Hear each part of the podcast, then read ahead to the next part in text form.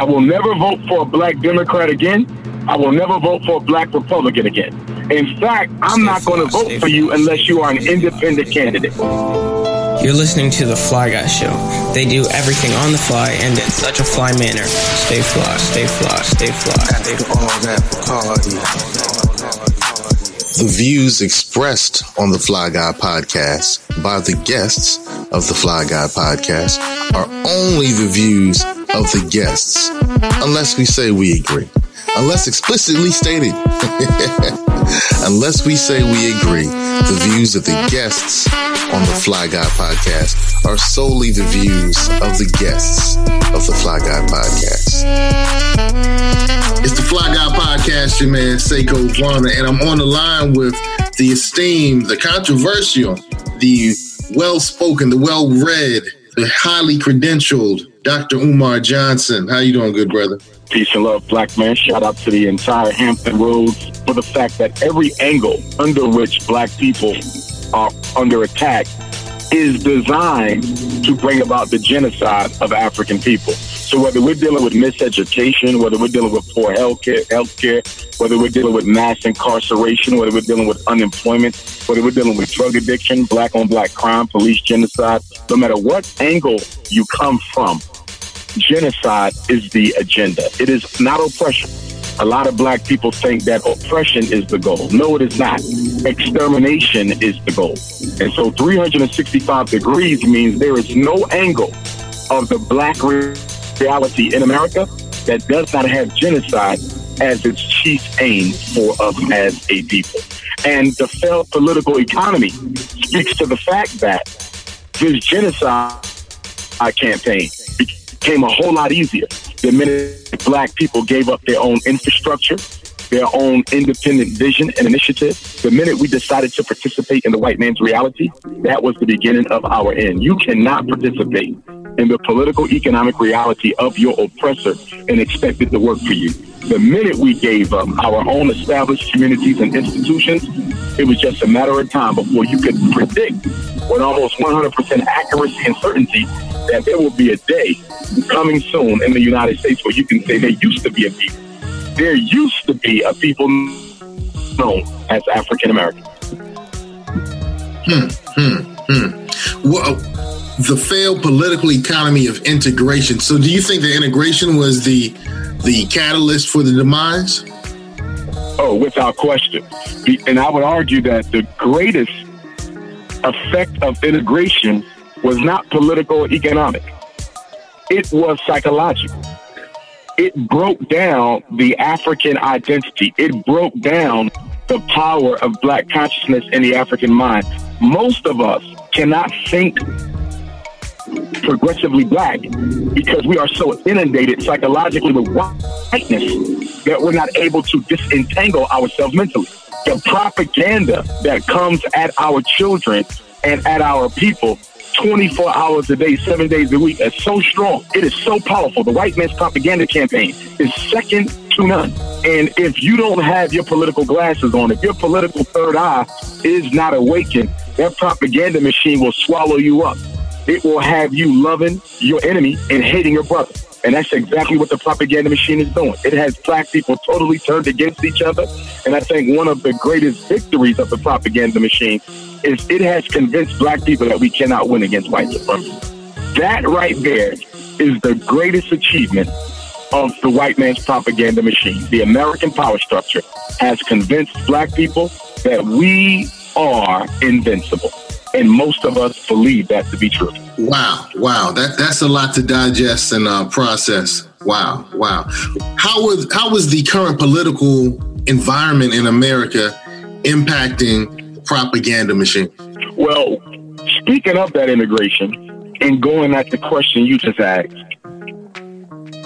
we got to recognize that we have to turn a corner on some of these narratives these false, fraudulent narratives that the black bourgeoisie has been pushing on black people since the death of Dr. King in 68. Okay. It's been 50 years since his death.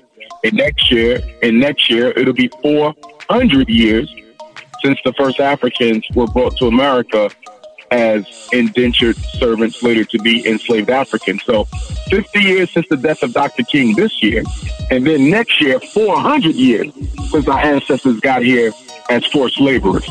And there's some narratives that we need to change. And one of those dysfunctional, maladaptive narratives has been this thing that we as a people, the only way we can become free or progressive is to participate in America's major party politics. And so black people have this thing where we have to be married to the Democratic Party. And then some of us have this thing where we need to be married to the Republican Party. Both institutions are white. Both institutions are racist. Neither institution gives a damn about black people. I often say that if someone is running for political office and they want my vote, I have three questions that they better answer and they better answer them correctly. Okay. Number one, do you belong to either one of the major parties? If a black person belongs to one of the major parties, I'm not voting for them. I will never vote for a black Democrat again. I will never vote for a black Republican again. In fact, I'm not going to vote for you unless you are an independent candidate. Why is that? Because when you sign on to the Democratic or Republican Party or any party, Libertarian, Green Party, it doesn't matter. They are all white racist parties. And you are required as a member of that team to push the party dynamic, to endorse racist politicians, who you know are not in the best interest of black people. And you're going to be forced to compromise your own political platform in order to get white backing financially and politically so you can carry the election. In short, you are being required to be a team player on a racist political party. And so, because of that, you can never push a black agenda as long as you are married to a white agenda. So, I don't vote for black candidates unless they're independent because if they're not independent, they're going to compromise their agenda. Number two, the second question I'm going to ask is what are you going to do to improve black people's access to wealth? And I'm talking about large amounts of wealth. I'm not talking small business loans, college loans, car loans, and bank loans. I'm talking medium sized and large business loans so that we can challenge Walmart, so we can challenge Mercedes Benz, so we can challenge the predominant grocery stores in our neighborhood. What are you doing to redistribute the wealth in our community so black people can participate equally economically with all of these other folks? Because guess what? We will never catch up with any other culture in this country.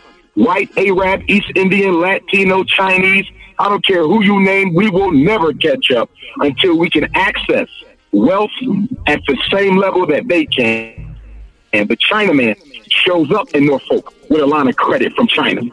The East Indian shows up in Portsmouth with a line of credit from East Indian. The Korean shows up in Hampton with a line of credit from his own banks in Korea. The Mexican shows up with a line of credit from the Bank of Mexico. And if they can't get it at home, they'll get it from Wells Fargo. They'll get it from Chase Manhattan. They'll get it from Bank of America. We won't get it. So unless our politicians are fighting for the economic liberation of black people, we will always be the economic slave of other cultures until we can access wealth in meaningful amounts. So that's why if they don't have a plan to redistribute the wealth and or help us access wealth, they don't get my vote. And then the third thing, what are you going to do about police genocide against black people? What law are you trying to push to hold police accountable for the unarmed defenseless killings of black folks? If you don't, if you can't answer those three questions in a satisfactory way, I will never vote for you. And we have to get out of this mindset that we have to participate in major party politics. Are you aware that everything that we have achieved as a race, all political concessions, none of them, you can't name one that was voted for. Every political concession, every law, every bill, every act was not voted for. It was forced on the government by way of organized, collective street protests and direct action. That's how we got out of slavery. That's how we got the Civil Rights Bill. That's how we got the Voting Rights Act. We didn't vote for it, we fought for it. And until we start fighting for the things that we need, we'll never be free. No vote will ever help black people. If voting could help black people, voting would be illegal. Yes, indeed. And I want to clarify something. That is because running for a school board where you set policy for our children assuming that you will be loyal to the best interests of our children, that can help us as a people. But pledging your loyalty to a political party is an entire different reality altogether. So I can support a brother or sister running for a local school board while at the same time take issue for a brother or sister running for local office having already pledged themselves to the platform of a white racist political party. So I want to make sure I draw that distinction. Now, when we look at the school to prison pipeline, we're looking at a six stage process of black male annihilation, devastation, and extermination that the United States government has created with stunning success. So much so that it expects almost every black boy to fall victim to the system. The first stage is deliberate miseducation. Black boys are deliberately miseducated. It is not by accident. From preschool to second grade, they are deliberately disadvantaged academically so that they cannot compete with white men when they become young males for political economic control over their society. Stage two, special education. Black boys are deliberately misdiagnosed with learning disabilities, mental retardations, emotional disturbances, ADHDs, reading disabilities, math disabilities that they do not need, and subject to the most inferior forms of segregated education known as special ed that sets them up for mass incarceration and a life of low expectations. Stage number three, psychiatric medication. If they can't kill the black boy or disadvantage him academically, if they can't disadvantage him through special ed, they seek to disadvantage them through medication. Ritalin, Adderall, Concerta, Metadate, Cyclic, and the list goes on.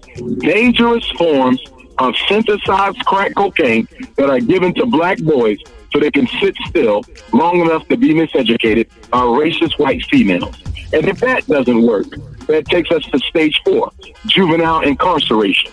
If they cannot disadvantage the black boy and force his submission through miseducation, special education, or psychiatric medication, stage four is juvenile incarceration. Now the black boy is kicked out of school, in many states forbidden to return, and he now has to go to a so-called alternative school, most of which are run by the same companies that run America's prison industrial complex.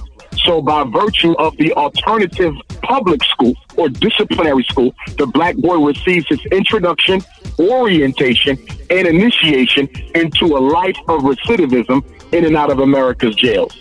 And then that takes us to stage five psychological frustration and alienation. This is when a black boy begins to give up. He becomes homicidal, suicidal. He hates everybody. He turns on his community.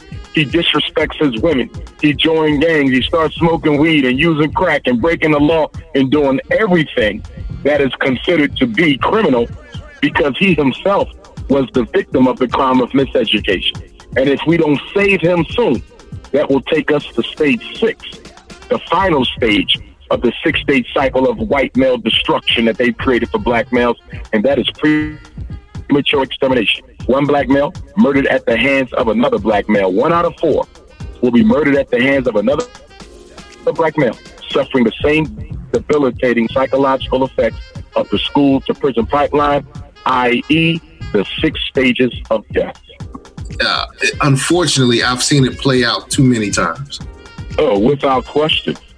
And here's what hurts the most, brother. Here's where, where the black community is complicit in the war against our young men and increasingly now our daughters. And that is, economically speaking, we are able to fix this problem 100% on our own without any intervention from the United States government. That's what makes it sad. See, there's certain systems you are not allowed to create on your own in this country. Okay. You're not allowed to have you're not allowed to have a separate criminal justice system. You're not allowed to have a separate tax system. You're not allowed to have a separate political system. You are allowed to have a separate religious system you're allowed to have a separate educational system. So if we are allowed to have a separate educational system, why is it that every black community in America, especially the major ones and the large ones, and I would consider the seven cities combined as a large enough metropolitan community of black folk where we should have our own independent schools for our children. New York City, Philadelphia, Houston, Dallas, LA, Seattle, Phoenix, and the list goes on. Baltimore, all of these major black metropolises. And you can't even find self sustaining, independent, African centered schools. That's what hurts the most. Because although white people don't care about black kids, black people don't care about them either. Last year, my brother, black women spent $9 billion on weave, perm, and hair care products. 9 billion. We spent 4 billion on liquor and alcohol. 2 billion on Air Jordan sneakers nearly one billion on McDonald's and fast food. In 2017, we purchased twice the amount of Mercedes Benzes as white folk, although we have less than 50% of the wealth of white people. So if we can spend this type of money on unnecessary European garbage, why can't we take that money and build schools for our children? Because we still suffer the psychological residuals of slavery, i.e., post traumatic slavery disease, i.e., Willie Lynch, i.e., the Stockholm Syndrome, which in essence still has us thinking like enslaved Africans. We do not think like free people.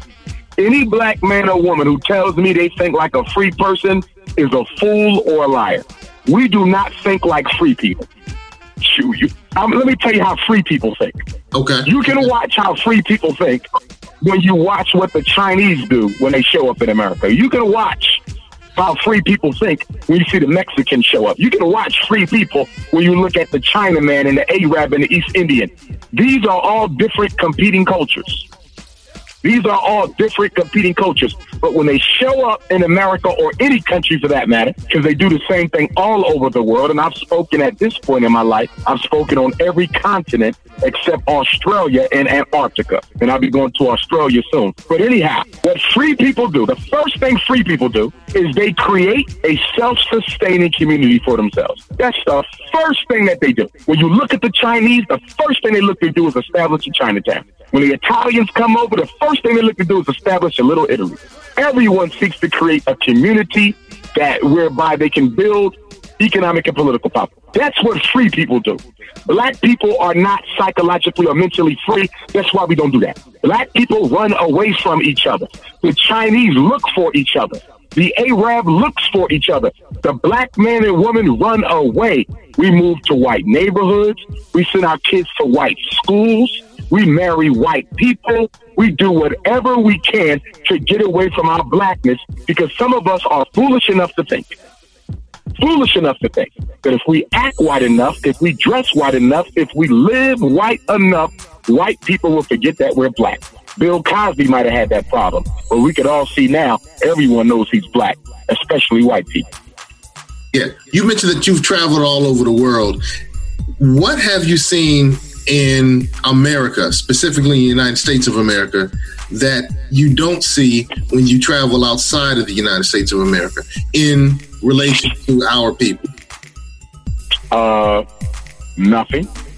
Wow. I see Wow. the exact same thing in every black community on the planet Earth.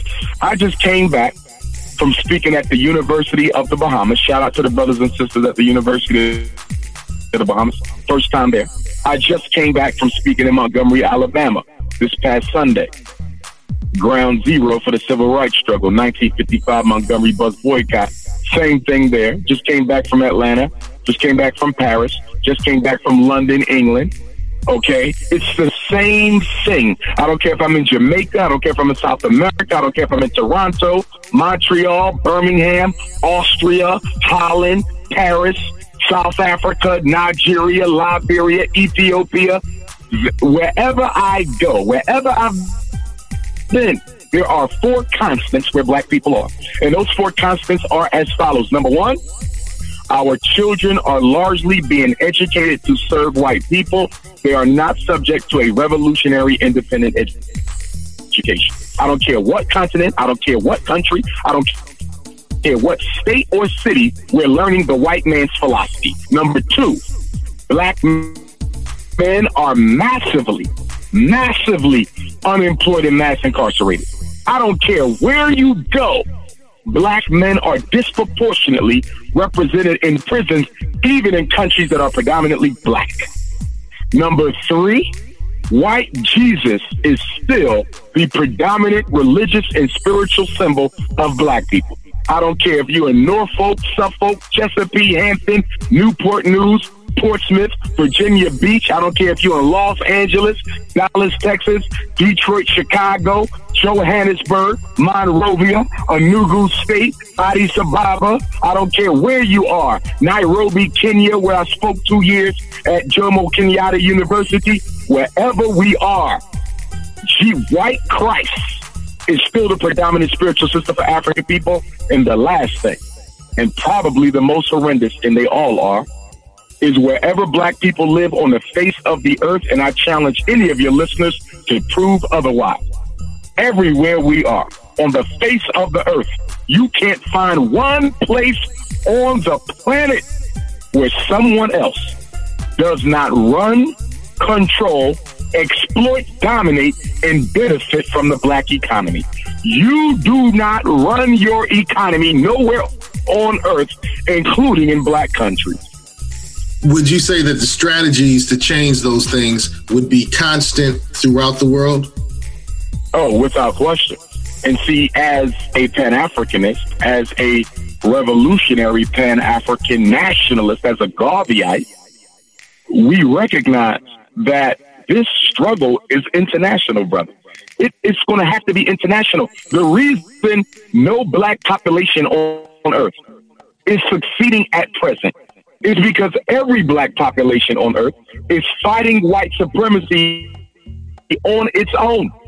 White supremacy gets help from other white countries because they recognize a threat to one is a threat to all. What did Napoleon Bonaparte say when he was asked about why he thought it was so important to try to suppress the Haitian Revolution? Okay. Napoleon Bonaparte said, and I'm paraphrasing in essence, we must stop Toussaint L'Ouverture and Jean-Jacques Dessalines, not just to protect the interests of the French government in that part of the world. He said we must destroy the Haitian Revolution because it is a symbol, a potent symbol to other black people around the world that they too can do this. He said, This is not just to win this war, but to forever halt the march of progress of black people into the future. White people recognize that a threat to white supremacy anywhere is a threat to white supremacy everywhere. So right now in South Africa, we have the land crisis. My brother Julius Malema and the economic freedom fighters and the youth, the youth branch of the African National Congress and all uh, in the Pan African Congress and all the progressive black political organizations, and we hope they unite because they must. But that fight to reclaim the land of South Africa, they're fighting it alone. In Black America, I fight against police genocide. We're fighting it alone. In London, England, right now, the fight against corruption and economic disenfranchisement of Africans in the UK, they're fighting it alone. And because their home country has the support of other white countries, they can't win because they're fighting an army when they are only an army of one. So the goal is to internationalize the struggle. The goal is to do what Mr. Garvey and Mr. Malcolm tried to do. We must internationalize this struggle. One of the key principles of Pan Africanism is we must all rise together or none of us will rise at all. You know, one thing that I often say is I'm not interested, and it doesn't bother me if a brother or sister disagrees with anything I stand for, anything that I teach. Uh, I know it to be 100% the gospel truth. Pan Africanism is the black man's oldest formal political ideology. It is the reason Africa is free. It was Garveyism and Pan Africanism that birthed the uh, African freedom struggles that ultimately brought about the independence of Africa. It was Pan Africanism that birthed the Haitian Revolution. It was Pan Africanism that influenced Nat Turner and Denmark Vesey and Gabriel Prosser, which is why the Nat Turner Revolt was on August 21st, the anniversary of the Haitian Revolution. So I know how we get out of this. And in terms of anything that I stand or believe in, I can respect people who disagree. I don't have a problem with uh, respectful disagreements. That's okay. I tell people all the time, I'm not trying to make robots. You know, I'm not in the business of replicating Dr. Umar Johnson, but I am in the business of forging a collective consciousness amongst our people, those of us who are sincere, because not all black people are sincere. And we need to be very careful to not make that assumption. I do not assume that. That was one of of the uh, naiveties, I would say, of my personality when I first broke into and took over the Black Conscious Movement back in 2010. I thought all the brothers and sisters who were in the movement were sincere. And I had to learn that many of them were motivated by money, motivated by ego, motivated, motivated by uh, what's between a woman's legs, motivated by a lot of things, but they weren't necessarily motivated to see our people truly free. And there are exceptions to that. It's not everyone, but clearly uh, there's a conflict of interest issue going on within black consciousness, which is why there's not a single institution that the black consciousness can claim that it has built, which is why we will never, ever outpace the black church until we can build infrastructure, institutions, systems, and organizations. So I welcome those who disagree. I can work with those who disagree. As I always say, we don't have to agree on everything, but we need to agree on certain key things. For example, can we all agree be we Hebrew, Moor, Nuwaubian, Nation of Islam, God and Earth, Pan Africanist, uh, regular black Bible carrying or Quran carrying Muslim or Christian? Can we all agree, black Hebrew, can we all agree that we need to build independent systems for our people? And can we all agree that those systems should be operated on certain principles? And can we all agree that just because someone does not believe in our particular political philosophy, that that doesn't all automatically make them wrong and that they should not be shunned for participating in this movement? Because the white man's hegemonic mentality that says you have to agree with me or you are wrong has uh, diseased the black conscious movement. So we have people who think that you have to think like them. You have to believe exactly what they believe or you are wrong. I don't espouse that. I can see the truth and the benefit in the African Hebrew movement. I can see the truth and the benefit in the Nation of Islam. I can see the truth and the benefit in the Nuwaubians, the gods and earths, and the black socialists. I can see the truth and the benefit. So they don't have to become Garvey. I, I don't need them to be. I'm never going to become them. But if we work together to achieve certain desired outcomes, then our disagreements really don't matter at the end of the day. Next steps, next steps. So once we are exposed to your information, your insight, your concepts, what do you think should be the next steps? Well, here's the thing. Every black community, and this is why, this is why I cannot wait to get FDMG. I cannot wait until I am blessed with my school because I need that institution, that physical structure to be able to begin the process of forging that collective consciousness, to bring about the much needed workshops and conferences and think tanks, to forge the various institutions and systems and programs that we need. FDMG is going to be my base of operations. It's going to be the mothership for Team Pan African and Dr. Umar's blueprint and contribution to the global African struggle. And until I know where I'm going to be, it's so difficult for me to actually put my boots on the ground in a way that I need them to be on the ground. They're already on the ground. I've done more to save black children than any educator walking this planet. But at the same time, I recognize the need to do so much more for our people. So FDMG right now is holding up the tidal wave that Dr. Umar Johnson is going to bring forward. But to answer your question, the two things that every black community need to be aggressively working towards. One is school, education. And the other is economics. The solution lies in revolutionary education and revolutionary economics, period. But revolutionary education means that you make sure your children are socialized in such a way that they understand the contribution that they are expected to make to their people's uh, independence and revolution and resurrection. Most black kids are nothing but coons in training. We send them to public schools, we send them to white colleges where they are taught to be coons. If your child is being taught by white people, they are being taught to be coons, which simply means that the white teachers are psychologically disarming, reorganizing your child's mentality, and making them loyal to the very government that is that, that seeking to destroy them. And that's that's dangerous. That's dangerous. The job of the school is to make the victim a willing participant in their own extermination. How can a black child pledge the flag of the United States when you know what that flag has done, is doing, and plans to do to us? And this is what we force our children to go to. We let them turn them into coons, and then once they graduate, we spend the rest of their life trying to re-Africanize them. That doesn't make any damn sense. The best time to control, to indoctrinate, to condition and socialize the mind of a child is in childhood, not adulthood. If you're working with adults, you're already too late. The personality of a child is largely fixed at five, not likely to change at 15. Pretty much permanent at 25, and it'll take a bullet to change them after 35. So why are we giving our babies first 18 years away to our enemy, and then and then we spend the next 60 trying to re-Africanize them?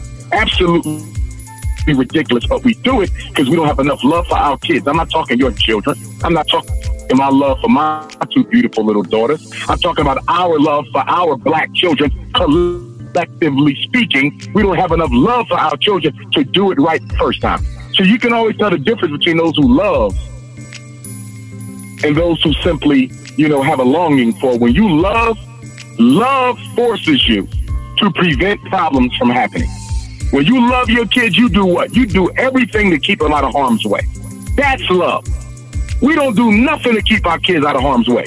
But then after they've been harmed, then we want to come in and fix it. If you love them, you would have. Love is prevention. Love is prevention. Reaction is intervention. And the reason black people are always chasing the effects of racism. We are always chasing the effects of racism. Every time you look at your social network feed, oh, look what Donald Trump said. And of course, today the big news is the president of Papa John's, the owner of Papa John's Pizza, was caught sending out racist tweets and emails about black people. Why are we surprised? Haven't we been going through this for 400 years? Why are we surprised? Okay? So we keep on reacting to racism because we don't have a black print and a black agenda of our own. And when you don't have an agenda that you should be working towards, it is very easily to get distracted by the racist shenanigans of your oppressor. And then economics, education, and then revolutionary economics until we build black banks. We're not serious. Black businesses are important. Black businesses are necessary. But guess what? My brother, black businesses doesn't change the black reality as long as the black business money is sitting in a white bank. So let's say that we build 1,000 new black businesses in the seven cities. Okay. 1,000 striving new black businesses. And all of those 1,000 black businesses have their money in a white holding institution. All of the money is in Wells Fargo. All of the money is in Chase Manhattan. All of the money is in Bank of America. Guess what? White supremacy is still winning and they're still making more money off of us than we're making off of each other because if all of our money is in their bank, they can live off the interest of those black deposits and they can finance white businesses to put the black businesses out of business with the black businesses' own money. So the point that I'm making, until until we build black credit unions and black banks to house black money so we can use that interest to build our own infrastructure, then the black businesses, no matter how many there are, are nothing but tools of white economic power. I do find that a lot of our children are in the public school system. So if you had an opportunity to work on the public school system, and you spoke about how important it is for us to have our own, but if you have the opportunity to work on public school system, what are three things that you might try? Excellent question, my brother. If I'm superintendent of Norfolk schools, if I'm superintendent of Portsmouth schools, if I'm superintendent of Newport News or Chesapeake schools or Virginia Beach schools or Suffolk schools, there's five things. I know you asked for three. I'm going to give you five. There's five things that I'm going to do immediately as superintendent of any predominantly black school in the United States. And that is number one, I am going to embark upon a massive black male emergency teacher certification program to recruit black men to come into the schools on an emergency basis because we are in a crisis and they can teach our children. Anyone who's serious about improving education has to be serious about bringing black men into the schools to teach black boys. White women have no business teaching black children. You cannot expect your oppressor to educate your son in such a way that he now threatens the success of her son. I say again, action of white woman to make a black boy successful is a conflict of interest because she has a white racist obligation to keep white people in power. She has an obligation to see that her own son controls the political economic destiny of the seven cities. So she is not going to invest in a black child more than she's going to invest in her, her own white child because it is the destiny of white folks in their own mind to rule blacks. So she's never going to prepare the black to rule the white. So we got to get more black men in the school. That's number one. You give a black boy a black male teacher, you cut special ed in half. You give a black boy a black male teacher, you cut dropout in half. You cut gangs in half. You raise test scores. You cut psychiatric meds. Ain't no damn ADHD. ADHD ain't nothing but ain't no daddy at home disorder. ADHD ain't no daddy at home disorder. And if you don't have a daddy at home, then put one in the classroom. I said if you don't have a father at home, put one in the classroom. A black male teacher is the kryptonite to ADHD. Number two, I'm going to order a quality review of all special education students to determine whether or not they really have learning disabilities or whether or not they was thrown away into special ed jail simply for behavior reasons or because the teacher had an issue with the child or the child's parents. I can promise you, half of all the black kids in special education in Virginia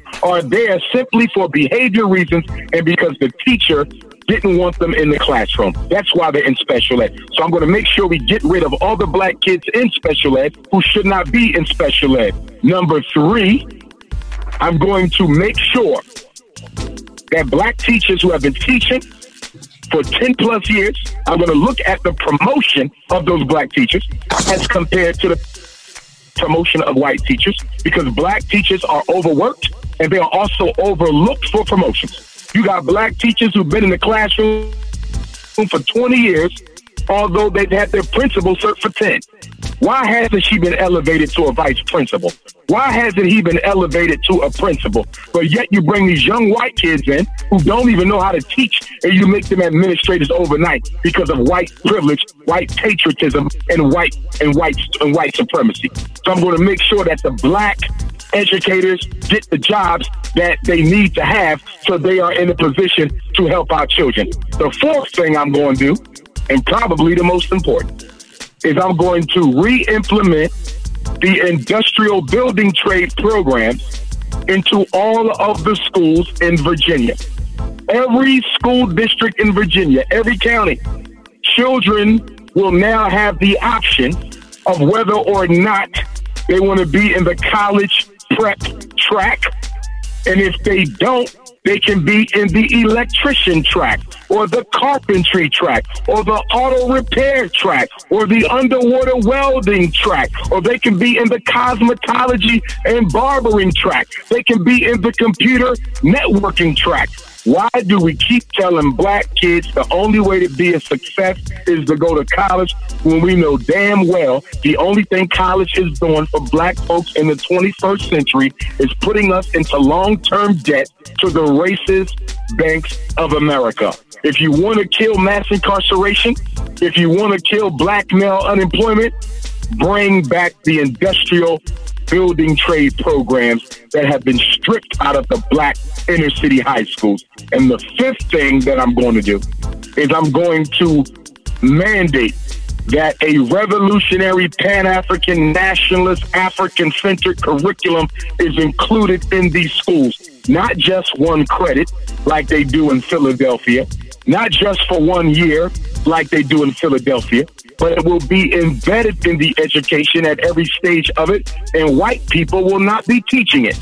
It is an embarrassment and a shame and an insult to our ancestors to have white people teaching black children who they are. You don't see Chinese people asking Jews to teach Chinese kids who they are. You don't see Arabs asking Latinos to teach Arab children who they are. You don't see Anglo Saxons asking East Indians to teach them who they are. So why are black people begging white people to teach their children who they are? No, we got enough African centered scholars who can go into the schools and teach our children who they are. Those are the five things I'm going to do if I become superintendent of any school district in America. Any last words?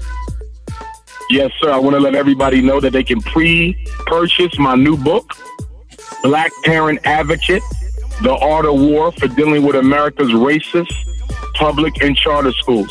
This is the natural follow up, the much anticipated follow up to my blockbuster books, Psychoacademic Holocaust, The Special Education and ADHD Wars Against Black Boys, which is a must read for every educator, every parent, every criminologist, every attorney, everyone who cares about the future of black youth. And that will be on sale this Sunday um, at Temple Beth El. But if they want to pre order the new book, Black Parent Advocate, all they have to do is text me at 215 989 9858. 215 989 9858, or they can email me at Dr. Umar Johnson at yahoo.com. That's D R U M A R Johnson at yahoo.com. So that's the pre order. And the last announcement I got, my good brother, is I'm going to be teaching my first annual course of Pan African philosophy this is a continuation of the Pan African philosophy course taught by the Right Honorable Marcus Mosiah Garvey, greatest black organizer of modern history. He taught a course to prepare our people to be leaders, and I'm going to pick up where Mr. Garvey left off, and I'll be teaching a course for an entire year from September of 2018 to August of 2019. One Saturday, for each of the 12 months, one Saturday, once a month. So the first class will be September the 9th and excuse me, September the 8th in Philadelphia. We go for 12 hours, 8 in the morning to 8 p.m. 12 hours intense. One Saturday, every month for 12 months. That's 144 class hours. If any of your listeners are interested in taking the course, they need to email me a one page autobiographical letter of interest, which essentially simply means you need to tell me why, who you are, and why do you want to be in my class? Because this ain't for everybody. Who are you? and why do you want to be in the course? We still have a couple of seats left. I'm only taking 50 students. I think we're up to about 35 or 40 now. So if anyone wants to get that face-to-face education from Dr. Umar Johnson, small group and intense, they can send me the email. And of course, any parent who needs a one-on-one consultation for their child can reach out to me as well. And the last, last, last, last uh, announcement is we'll be taking our fifth annual Africa tour to Egypt and Ethiopia next week, July 22nd to August the 6th. It's too late for people to sign up for that. We're already filled up. But next year will be the sixth annual Dr. Umar Tour. And guess what, my brother? The country of Ghana and many West African countries will be commemorating 400 years of the transatlantic slave trade to North America. It went on longer in the Caribbean. It went on longer in Europe but to North America, 1619 to 2019 is 400 years, and the Ghanaian government is planning a large commemoration for our ancestors and those of us who descended from them who are still here 400 years later. So if anyone wants to go to, with Dr. Umar to Ghana in 2019 for that 400 year commemoration, then they will be able to register for that on September the 1st. They can reach out to me. And don't forget, We have Suffolk Sunday, July 15th. We have Elizabeth City, North Carolina, Friday, August the 31st. We have Raleigh, North Carolina, Sunday, September the 2nd. We have Shreveport, Louisiana for the first time, Friday, September 14th. And we end up in Dallas, Texas, Sunday, September 16th. All tickets, Dr. Umar Johnson, com. And I want everyone to keep me in their prayers. I'm going to look at a residential school tomorrow. A residential school that is up for sale. I'm going to be looking at it tomorrow and I'm going to be entering a bid on it. I can't tell you where it is because you know I have provocateurs that want to destroy my work because they fear the progress. So keep me in your prayers, and I'm hoping that this Friday, the 13th eclipse, is a powerful symbol that we will soon have a home for the Frederick Douglass Marcus Garvey Academy. Peace and Black Power. The views expressed on the Fly Guy podcast by the guests of the Fly Guy podcast are only the views of the guests, unless we say we agree, unless explicitly stated. Stay fly, stay fly, stay fly.